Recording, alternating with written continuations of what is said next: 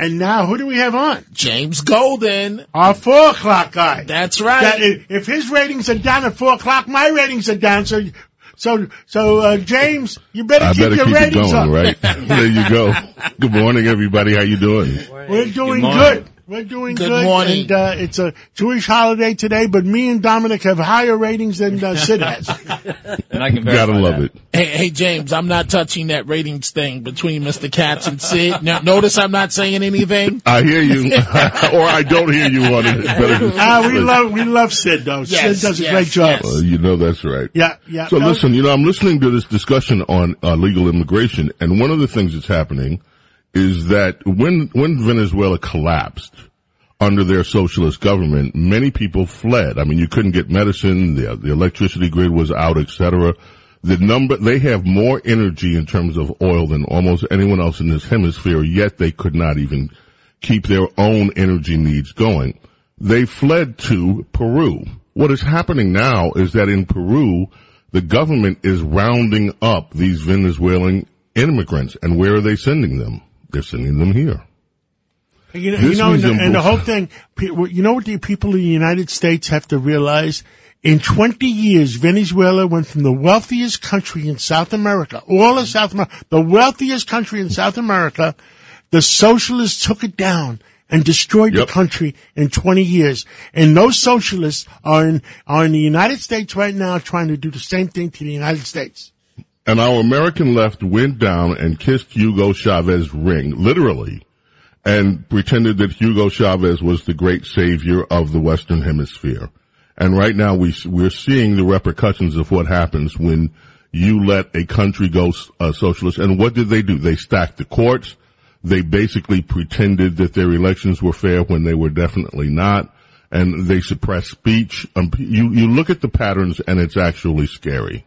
Well, I tell As the American people, there. I tell New Yorkers, in six weeks, uh, they have 51 out of 51 city council seats. I don't care if they're Democrats. I don't care if they're Republicans. We need common sense individuals to be in those seats. And, and, and that's what WABC is going to do over the next six weeks to make sure common sense individuals win those elections. It is amazing that New York City Council was focused last week with everything going on in New York with the issues concerning the uh, immigrant crisis here in New York, with issues con- that continue to surface regarding crime.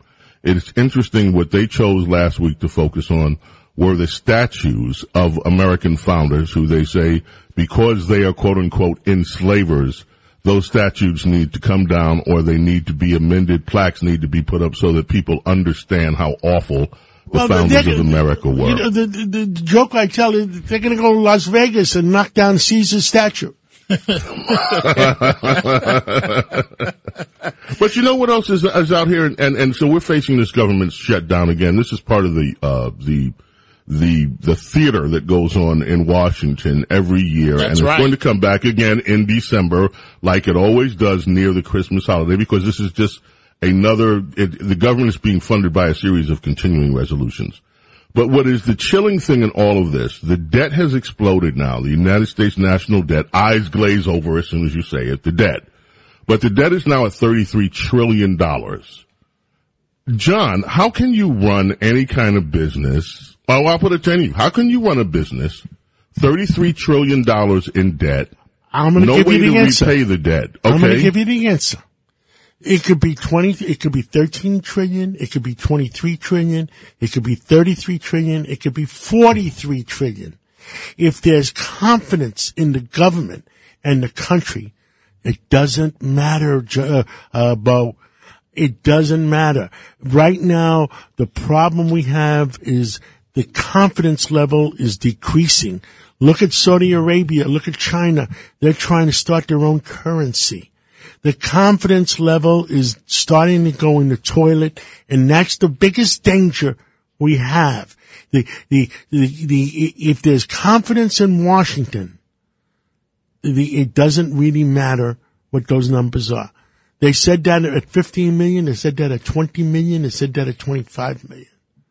You need common yes, sense we- individuals in Washington. Absolutely.